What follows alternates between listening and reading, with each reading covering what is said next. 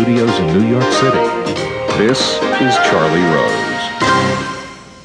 We begin this evening with our continuing coverage of the Iran nuclear deal. Six world powers, led by the United States, reached a historic accord with Iran yesterday that will limit its nuclear program in exchange for lifting economic sanctions. The agreement is President Obama's biggest diplomatic achievement that stands to define his foreign policy legacy.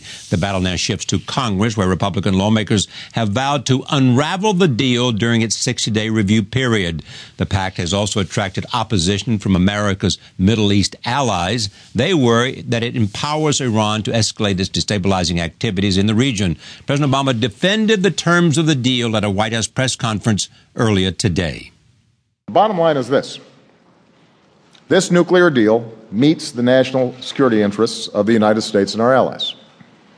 It prevents the most serious threat, Iran obtaining a nuclear weapon, which would only make the other problems that Iran may cause even worse.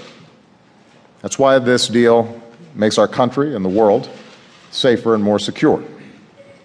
It's why the alternative no limits on Iran's nuclear program, no inspections, an Iran that's closer to a nuclear weapon, the risk of regional nuclear arms race, and a greater risk of war, uh, all that would endanger our security. That's the choice that we face. If we don't choose wisely, I believe future generations will judge us harshly for letting this moment slip away. The president also spoke yesterday with Tom Friedman of the New York Times.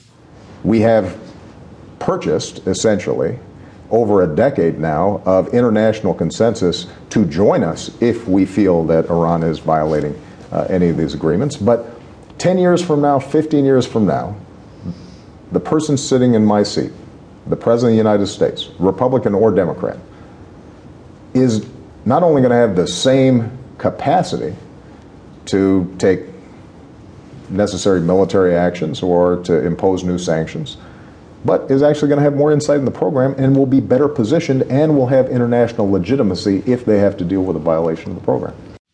Joining me now from Washington, Dennis Ross. He is a counselor and fellow at the Washington Institute of Near East Policy and served as a special assistant to President Obama from 2009 to 2011. He was also Middle East peace envoy under Republican and Democratic administrations.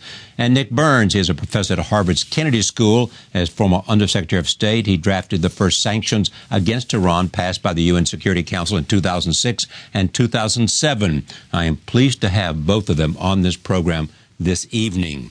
Uh, and I thank Dennis for his appearance.